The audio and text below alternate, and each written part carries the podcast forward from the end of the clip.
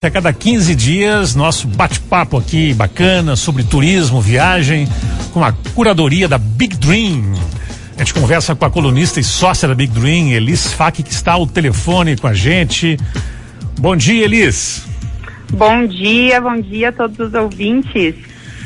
Quero começar nosso bate-papo de hoje, Elis, com um projeto que está em discussão no Senado e que, se passar, ele tem uma alteração importante ele pode permitir que um comprador de passagem aérea transfira a titularidade do bilhete até 72 horas antes da data da viagem. Pode vir boa notícia por aí? Pois é, Gerson, foi, uma, foi uma, um projeto que para nós surpreendeu e ele é muito importante. Porque hoje, apesar das empresas elas prometerem um reembolso parcial ou total do valor da passagem, né, muitas vezes o passageiro acaba tendo prejuízo, principalmente do, tipo de tarifa que ele escolhe, né, que a gente tem tarifa light, tarifa plus. Quanto mais barata, menos flexibilidade de reembolso. Então acaba perdendo aí dinheiro que comprou no bilhete, né? E às vezes por algum problema inesperado mesmo e não consegue viajar. E a única forma hoje que a gente consegue fazer alterações no nome é se ele foi digitado de forma incorreta, mas aí são letras, né?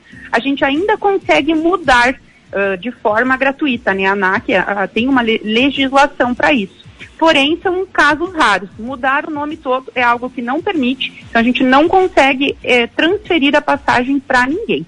Hoje a ANAC ela alega que isso é por segurança, né? Mas a proposta que foi apresentada é que realmente essa segurança ela não vem afetada, porque a gente tem um check-in, tem um controle lá no embarque, então que seria é, possível de opera operacionalizar. Então a gente está aí esperando e que venha essa boa notícia, né, de forma organizada, né, que não possa alterar muitas vezes, mas que venha essa boa notícia que vai facilitar muito a vida do viajante quando tem algum problema ou imprevisto. Férias de verão, muita gente aí já pensando, muita gente já efetivando a compra das férias, medidas de segurança na compra para evitar golpes. Conta pra gente, Elis.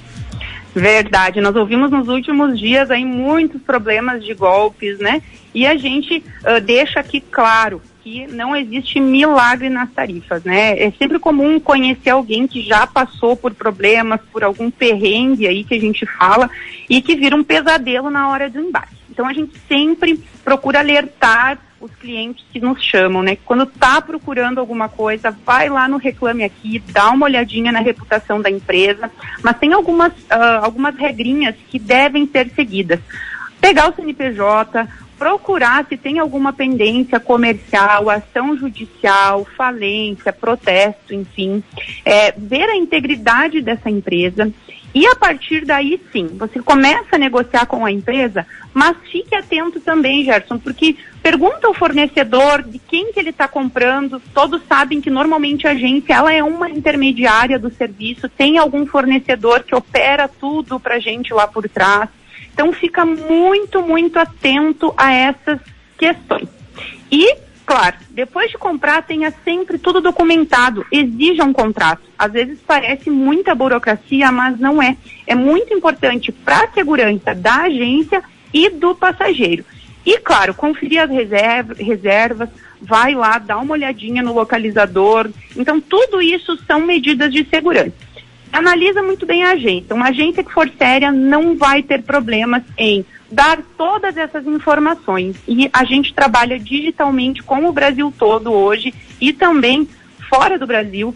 E a gente sempre tem pessoas que perguntam. E, claro, acabam comprando porque veem que a agência é séria. Então, a gente deixa como dica isso, fique muito atento. Como já falei lá no início, não existe milagre, né? Então, não, esses valores que às vezes a gente vê aí girando podem ter uma pegadinha, Gerson. Quem está acompanhando aí TV, rádio, redes sociais, enfim, percebeu que os cruzeiros estão de volta. Está aberta mesmo a temporada, eles? Então, a temporada de cruzeiros uh, já está aberta para venda, ela vai iniciar lá em novembro, finalzinho de outubro, na verdade, né? Dia 29 nós temos o primeiro cruzeiro aqui no Brasil, mas ela já está sendo comercializada. É a maior temporada de cruzeiros que vai acontecer no Brasil nos últimos anos, né? Então, nós vamos ter nove navios de cruzeiros, sendo com a NSC e com a Costa.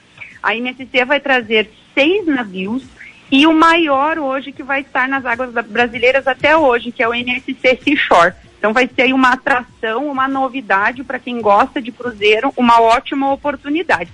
Os cruzeiros eles saem de Santos, do Rio de Janeiro, Salvador, Maceió e Itajaí. Para quem quer subir de carro até Itajaí, tem a possibilidade de embarcar ali, que também é uma facilidade, né? Nós temos à disposição aí todos esses cruzeiros, então basta nos chamar que a gente vai estar orçando aí para o pessoal.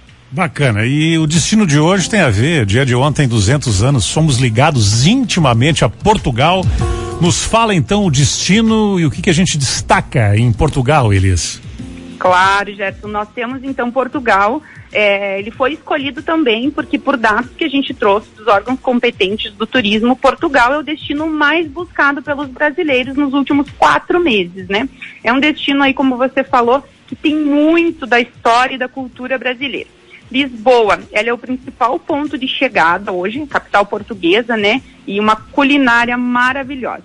Então não vão faltar pontos turísticos para visitar em Lisboa e com certeza comer aquele bacalhau e um pastel de Belém, né? Que é muito famoso, todo mundo tenta fazer um parecido, mas não tem igual. Eu já provei e recomendo. Tem que ir para Portugal e provar o pastel de Belém. Outra coisa que é muito legal é ir para Porto, né? Tem gente que acaba aí fazendo aquele bate e volta. Nós, como agência, não recomendamos. A gente recomenda uma ida a Porto, ficar até lá dois, três dias, para quem gosta tomar aquele famoso vinho do Porto, né? Que é bem, bem conhecido já.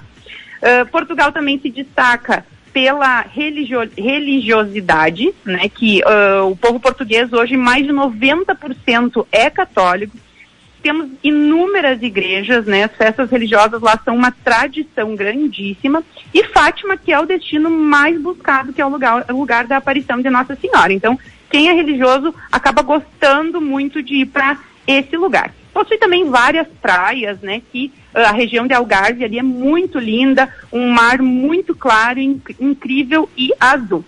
E a gente recomenda os meses entre abril e setembro, que são os mais quentes, né, que acaba pegando um pouquinho da alta temporada, mas também tem abril e setembro como meses, são os dois meses de baixa temporada que tu pega é, temperaturas muito agradáveis e dá para aproveitar muito, muito, muito o destino. E claro, quem quer conhecer mais, pode chamar a Big, a gente personaliza o roteiro, chama no WhatsApp 992 660008. E lá no site da Big tem a notícia lá está falando tudo isso que eu acabei de dizer aqui, Gerson, e pode tirar todas as dúvidas também lá no nosso site, que é o bigdream.com.br. Valeu, Elis. Baita toques aí, boa semana para ti, viu? Muito obrigada, um abração.